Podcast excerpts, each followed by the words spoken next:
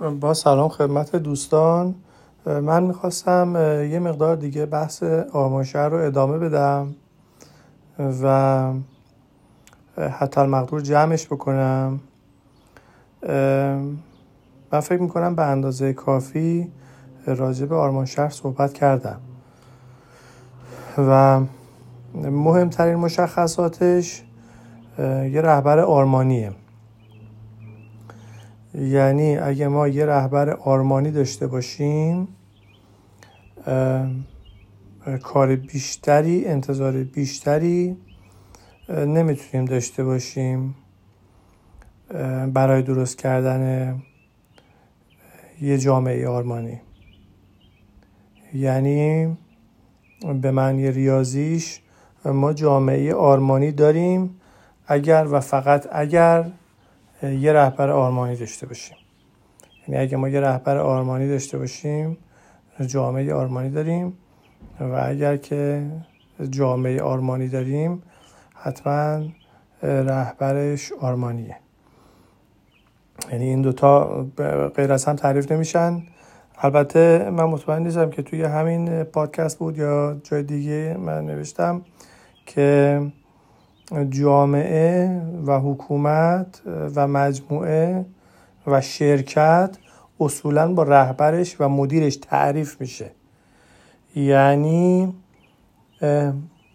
رهبر یا مدیر عامل اون شرکت اصاره و خلاصه اون شرکته. روح اون شرکته. مغز اون شرکته. نماینده اون شرکته. کسی هست که بدون اون شرکت معنی نداره. و کسی هست که وجودش به شرکت معنی میده. خودش می‌تونه یه شرکتی رو ایجاد بکنه. و از اون شرکت که میره اون معنی رو دیگه نداره. ممکنه حالا یه مدیر جدیدی بیاد و اون مدیر جدید مدیر خوبی باشه. یعنی واقعا مدیر باشه. می‌تونه یه معنی جدیدی پیدا بکنه. مثلا خط تولید رو عوض بکنه. شما می‌تونید که یه شرکتی داشته باشید کار می‌کنه ولی خط تولیدش عوض میشه.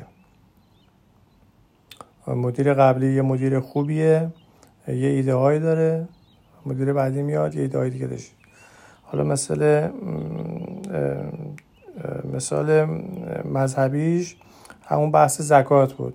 شما مثلا یه مدیر آرمانی دارید امام علیه زکات رو از یه چیزی می‌گیره یه مدیر آرمانی دارید پیامبر زکات رو از یه چیز دیگه می‌گیره.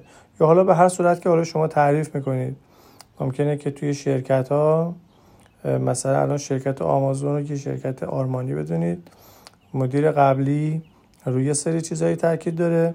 مدیر جدید که میاد روی سری چیزهای دیگه تاکید داره. اگه مدیر جدید مدیر خوبی باشه می‌تونی بیا بگید که این شرکت یه شرکت خوبیه یه شرکت خوبی باقی مونده ولی خط تولیدش یا شرایط کارش تغییر کرده. به هر حال به صورت خلاصه این جامعه مهمترین معلفش حکومتشه و اون حکومتش عملا شبکه عصبی این جامعه است.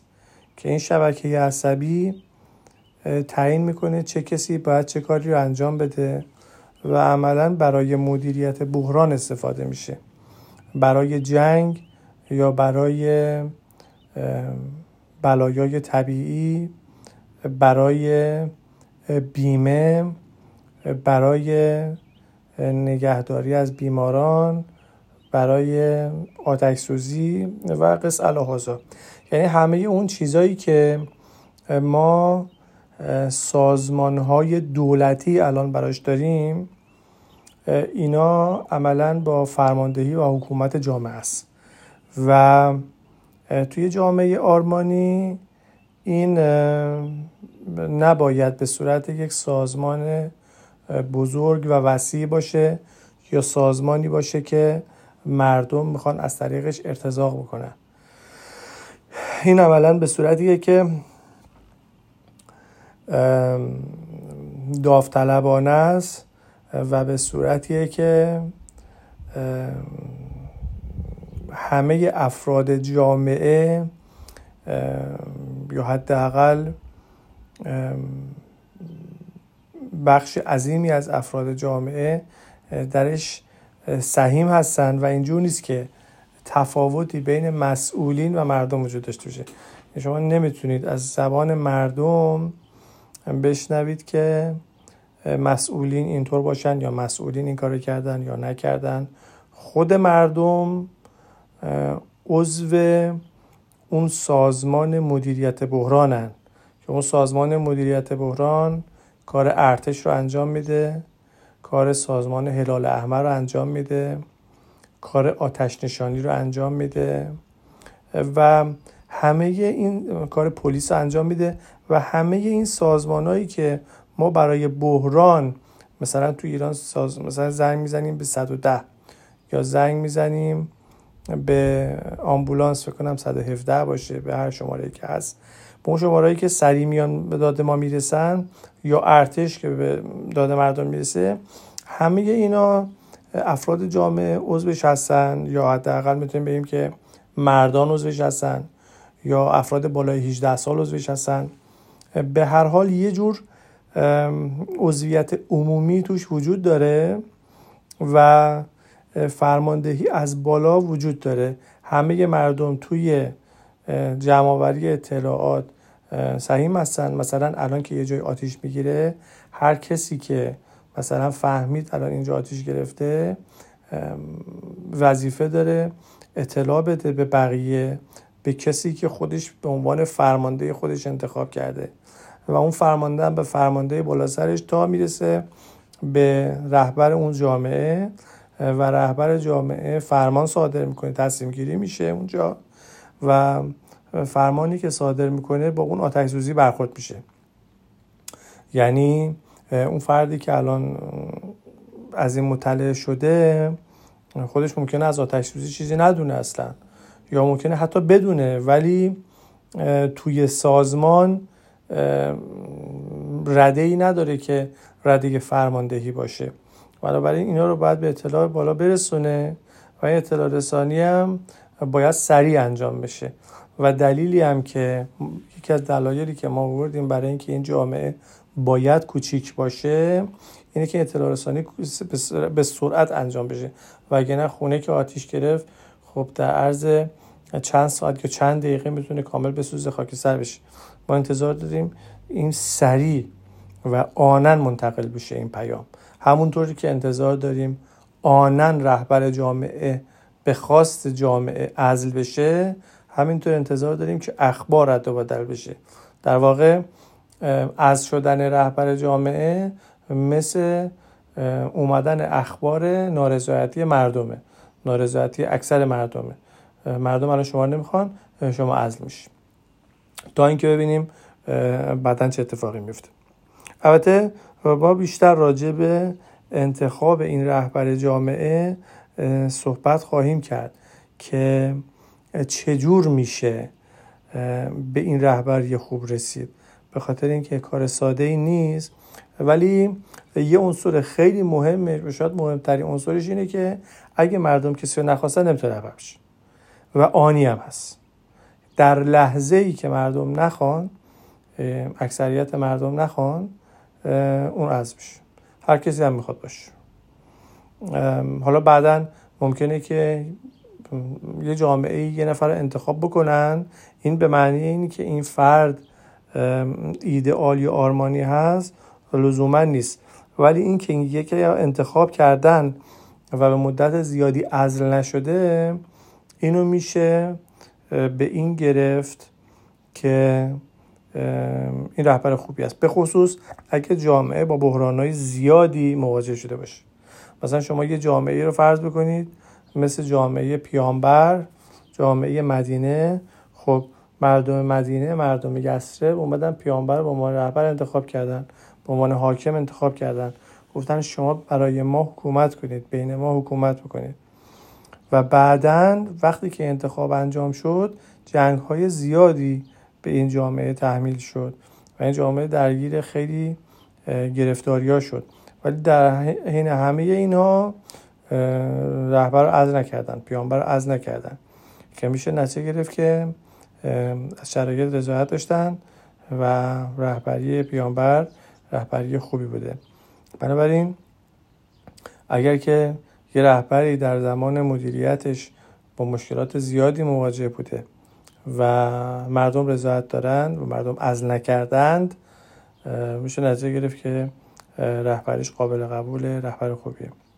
حالا به حال این مهمترین ویژگی های این جامعه بود و در نهایت با دو تا نکته باید خط بکنم و یکی اینی که جامعه آرمانی غیر از این چیزهایی که گفته شد رنگ ویژه ای نداره. یعنی شما ممکنه که یه عده بلندشن بیان بگن که ما توی جامعه آرمانیمون دوست داریم که مثلا هجاب به معنی روسری یا چادر الزامی باشه. ما دوست داریم چادر سرمون کنیم یا دوست داریم به روش ویژه زندگی بکنیم. مثلا یه عده ممکنه بیان بگن که ما از واکسیناسیون خیلی فراری هستیم و اینا همش قابل قبوله. و ما می‌تونیم شهرهای مختلفی داشته باشیم که این شهرها زندگی بکنن کنار هم و البته باید یک حکمی رو قبول داشته باشن. یعنی هر دو شهر یا هر دو جامعه ای که دارن کنار هم زندگی می‌کنن یا حتی با یه فاصله از هم زندگی می‌کنن اگر که یک نفر یا یک مرجعیت یکسانی رو به عنوان حکومت به عنوان حکمیت بین خودشون قبول نداشته باشن اختلافاتی که بین اینا وجود داره یا به وجود میاد به معنی جنگ خواهد بود. و هیچ راهی نداره. شما تنها وقتی که می‌تونید که اختلافات رو رفع کنید اینه که یه حکمیتی رو قبول بکنید که حکمیت بین شما و دشمن یا طرف مقابل یک صلحی رو ایجاد بکنه.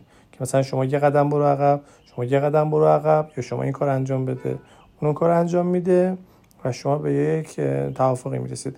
و در غیر این صورت جنگ خواهد خلاصه اینکه ممکنه که شما شهرهای مختلف داشته باشید رنگهای مختلف داشته باشه. هر جا قانون خودش داشته باشه. ممکنه توی شهر برید یه قانونی باشه. ممکنه توی شهر دیگه برید یه قانونی دیگه داشته باشه. و در نهایت اگر که بین افراد مثلا فرض بکنید بین فردی از جامعه الف با فردی از جامعه ب اختلاف وجود داره در مورد اینکه چه روشی از زندگی بهتر و برتر است. مثلا فردی از جامعه الف که واکسیناسیون توش وجود داره به فرد جامعه ب میگه که واکسیناسیون خوب است. شما باید انجام بدید. فرد جامعه ب می‌تونه اینو قبول نداشته بشه بگه واکسیناسیون خوب نیست. و ما می‌خوایم به همین روش ادامه بدیم و رهبر ما بسیار خوب است. و این رو زمان تعیین خواهد کرد. همونطور که گفته شد اینکه اون رهبری جامعه رهبری قدرتمندی هست یا نه این رو زمان تعیین خواهد کرد که با وجود مریضی های بسیار و با وجود تحولات بسیار آیا جامعه یک بیروز میشه در طول زمان باقی میمونه یا جامعه دو؟ یا آیا جامعه یک افرادی زنده میمونن و می‌تونن به, به حرکت ادامه بدن؟ جامعه دو؟ خیلی جوامع بودن که با یه سری پیانبران دروغین برپا شدن و از بین رفتن. مثل همون جونز سیتی که آقای جونز برپا کرد و مردم اونجا جمع شدن و در نهایت هم به خودکشی جمعی انجامید و تمام شده رفت. خلاصه اینکه این یه رنگ یکسانی نداره و رسیدن بهش هم دینامیک ساده ای نداره. یعنی اگه الان شما بروکراسی و حکومتی که حاکم بر دنیا هست یا حاکم بر ایران هست یا حاکم بر هر کدوم از شهرهای ما هست نگاه بکنید. اگه اینو بخواید ترسیمش بکنید به صورت یه برجی در میاد که این برج یک سفتی و یک سنگینی داره که نمی‌تونه حرکت بکنه و شما برای اینکه بخواید برسید به اون جامعه آرمانی باید یک مسیر رو طی بکنید که این سفتی و سنگینی به روانی و سرعت برسه و اون برج عملا باید خراب بشه. و توی یکی از اپیزودهای قبل راجع به دینامیک اقتصادی رسیدن به اون اقتصاد آرمانی صحبت کردیم که سیاست های اقتصادی که حکومت فعلی حالا در ایران یا هر جا باید در پیش بگیره چیا هست؟ که البته کار ساده هم نیست. اراده قوی می‌خواد و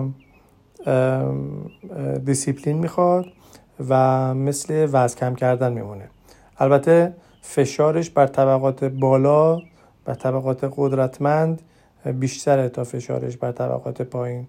به خاطری که طبقات پایین فشار خاصی بهشون نمیاد. تا کسی که الان نداشته باشه بعدا هم نخواهد داشت وضعش بدتر نمیشه.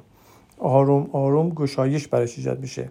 ولی کسی که منابع اقتصادی بسیاری جمع کرده یا قارون هست خب این البته مقداری از درآمدش رو خواهند گرفت ازش. و کسی حتی به زور نمی‌گیره. مثلا ممکنه مالیات ازش گرفته بشه. یا ممکنه با آزادسازی گشایش فضای اقتصادی با آزادسازی و گشایش فضای اقتصادی درآمد این آقا کم بشه. مثل الان کسانی که تو ایران مجوزهای ویژه دارن سیگار وارد می‌کنن میوه وارد می‌کنن گوشت وارد می‌کنن یا هر مجوز ویژه‌ای که وجود داره و البته همه ندارن. خب وقتی که این مجوزها گرفته میشه این فرد بیشتر از همه بهش فشار میاد. و کسی که الان توی صف خرید پراید هست یا حتی کسی که اصلا ماشین هم نداره اینا کمتر و کمتر آسیب می‌بینن. کسی که اصلا ماشین نداره اون حتی اون فشار هم بهش نمیاد. به خاطر اینکه اون واسطه نگاه می‌کنه قیمت خود رو می‌بینه توی بازار داره کاهش پیدا می‌کنه و وضع خودش می‌بینه بهتر میشه. به خاطری که موقعیت های کاری بیشتری براش فراهم میشه. الان که واردات آزاد میشه خودش می‌تونه بلند شه با دست خالی بره اون طرف مرز جنس خوبی رو که صلاح می‌دونه بیاره و بفروشه و صلاح آزاد. البته راجع به دینامیک اقتصادی صحبت کردیم. اینجا حالا یک مثال دیگه بود که چیز ترسناکی نیست مثل وزن کم کردن میمونه. کار ترسناکی نیست. کار سختی نیست از نظر فشار بر بدن یا دردی که بخواد به آدم بیاد. ولی احتیاج به دیسیپلین و نظم و مراقبت داره. و از نظر سیاسی که ما چطور می‌تونیم این رهبر شناسایی بکنیم ما فعلا تا همین مقدار صحبت می‌کنیم که باید با رأی مردم عزل بشه. اگر که مردم نارضایتی داشته باشن صاحبان جامعه نارضایتی داشته باشن این باید عزل بشه و البته یه سری مشخصات دیگه هم داره که قبلا صحبتش شد و مهمترینشون داشتن کاریزما و جذبه هست که کسی که کاریزما داره می‌تونه راحت ارتباط برقرار بکنه. حرفش شنفته میشه روی مردم تاثیرگذاری داره و این یکی از ویژگی های اصلی رهبری هست. کسی که کاریزما نداشته باشه رهبر خوبی نمی‌تونه بشه. البته مردم مختارن که انتخابش بکنن. ولی وقتی که فشار به وجود میاد یعنی جنگی به وجود میاد یا بحرانی به وجود میاد کسی که کاریزما نداشته باشه البته نمی‌تونه رهبری بکنه. و نکته دیگه اینه که این فردی که کاریزما داره باید انسان پاک دستی باشه. یعنی انسانی باشه که نون پاک خورده باشه و دوز نباشه. اگه این دوتا شرط رو داشته باشه می‌تونیم بگیم که رهبر خوبی میشه. رهبر میشه. اگه فقط کاریزما داشته باشه و پاک دست نباشه عملا دزد میشه تبدیل به دزد خطرناک میشه. و اگه کاریزما نداشته باشه اصولا رهبر نمی‌تونه باشه. می‌تونه یه سخنگو باشه یا یه کارمند باشه یا یک مثلا بقال یا کسی که به صورت انفرادی کار می‌کنه می‌تونه باشه. خاطر اینکه اون کاریزما چیزی هست که شما باش ارتباط برقرار می‌کنید و لازمه که بتونید با جمع زیادی ارتباط برقرار بکنید. رهبر باید بتونه جمع رو تحت تاثیر قرار بده و جمع رو به حرکت در بیاره. به خاطر اینکه همونطور که گفته شد مهمترین ویژگی رهبری حرکت دادن جامعه در مواقع بحرانی است وقتی که ما بحرانی نداریم وقتی که جنگی نیست آتش سوزی نیست بیماری نیست هیچ اتفاق خاصی نمیفته دعوایی توی جامعه نیست. عملا مراجعه به رهبرم وجود نداره. یعنی هر کی نشسته خونه خودش یا دم مغازه خودش داره کار خودش انجام میده. اصلا چرا بلند بریم پیش رئیس جامعه؟ اصلا ما کاری نداریم. رهبری جامعه برای صلح دادن الفت دادن یگانه کردن جامعه و برای به حرکت در آوردنشون در مواقع سختی. وقتی که سختی وجود نداره وقتی بحرانی وجود نداره وقتی ویروسی نیومده وقتی که گرونی وجود نداره جنگی نیست خب رهبری هم اساسا موضوعیت خاصی نداره. یعنی هر روز مثل روز قبله و روزمرگیه و چیز بدی هم نیست. هر روز مردم میرن صبح سر کار شب میان خونه می‌گیرن میخوابن و آخر هفته هم یه هندونه برمیدارن میرن میشینن توی باغ و چمنزار میشینن می‌خورن دور هم میگن میخندن بعدا برمیگردن دوباره خونه می‌گیرن میخوابن. و خلاصه یک روزمرگی و یک حالت آرامشی در جامعه وجود داره. در خاتمه حالا یه مثالی می‌خوام بزنم از رهبری آقا کوروش. میگن که آقای کوروش در رهبری سی سال سکوت وجود داره. سی سال سکون وجود داره. یعنی در تاریخ نگاه می‌کنیم از زمان فتح بابل فکر کنم یا یه مقدار بعدترش به مدت سی سال هیچ تاریخی رکوردی وجود نداره که ایشون چیکار می‌کرده. و تا بعدش که جنگ شده و جنگ های دیگه بوده. و خب دلیل اینکه هیچ رکوردی وجود نداره اینه که اتفاقی نمیافتاده.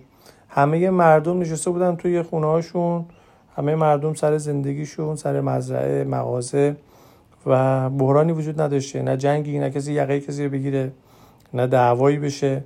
یا اگه چیزی می شده مثلا در حد مختصری بوده. مثلا فرض بکن طرف ممکنه دستش خورده باشه تو گوش یکی بعد اون مثلا رفته باشه عذرخواهی کرده باشه یا رفته باشن شکایت کرده باشن پیش آقا آقا هم الفت داده باشه و تمام شده باشه رفته باشه. یه کشیده مثلا این زده باشه توی گوش اون. و خلاصه هیچ چیز عجیب یه چیز خاص هیچ چیز نگران کننده ای که در تاریخ بخوان نوشته باشن در حد جنگ بابل یا در حد جنگ روم یا در حد آتش سوزی عجیب غریب وجود نداشته. مثل میمونه که شما تلویزیون رو هر روز روشن می‌کنید اخباری نداره. اخبارش فقط اخبار هواشناسیه که میگه امروز بارونیه یا فردا برفیه یا اینکه مثلا قیمت خیار و کوچه چقدره. و حتی قیمت خیار و کوچه هم حتی جذاب نیست به خاطر اینکه مثلا ممکنه خیار یه تومن باشه فردا فردا مثلا خیار یه تومن باشه گوجه دو تومن باشه فردا برعکس شده باشه. و به هر حال پولی که شما می در جمع می‌دید فرقی نمی‌کنه. اینجور نیست که اصلا شما بخواید اینو گوش بدید. و فقط شما میشینید مثلا تلویزیونتون رو می‌بینید انگار که همون تلویزیون رو دارید بدون شبکه اخبار. هیچ چیز جدید هیچ اتفاقی هیچ چیز نگران کننده وجود نداره. و خلاصه این هم داستان آقای ما کوروش بود.